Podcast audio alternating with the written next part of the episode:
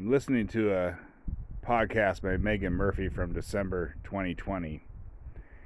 And she's talking about the incident where Harry Styles, who's like a famous musician, wore a gown, a dress, on the cover of Vogue. And then, for instance, like Olivia Wilde, who's a famous actress and director, she's like, "Oh, that's so sexy." You know, that was Harry Styles is her friend, I guess. Then Meghan Murphy is talking about how she doesn't find men in dresses attractive.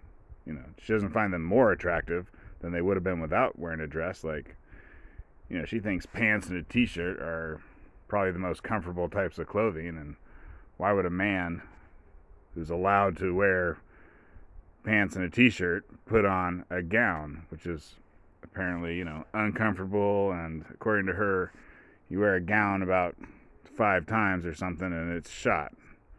I was getting pills on it or what. But anyways, it made me think of this Beastie Boys concert I went to in about 94. And I'm 47. I'm a 47 year old white man, so you can discount everything I say right there. But, anyways, I went to this Beastie Boys concert in the state of Washington in about 94. And it's kind of in the middle of nowhere with a giant chain link fence around it to keep people out who didn't pay. And there were people directing you. I don't think it was. I don't think it was traffic directing. It wasn't directing you while you're in your car.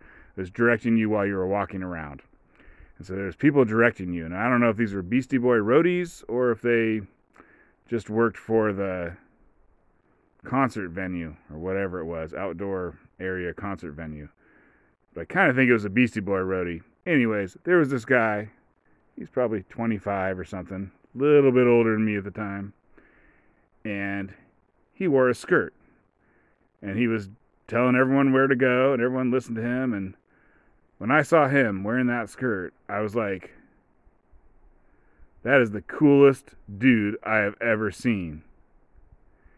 And he wasn't doing it because of any, I mean, there's no woke BS going on back then. He was just getting so much. Basically, I who you know who knows what the reality is, but basically, I looked at him and I'm like, that guy is so awesome. That guy's getting so much attention from girls, beautiful women just falling all over him, as you know, as he roadies around with the Beastie Boys. he's like, I'm gonna make myself stand out even more, even more, and wear a skirt. No, I have no idea. Maybe that guy transitioned afterwards, or you know, maybe he's a investment banker on Wall Street making 10 million a year. But just thought I'd share that.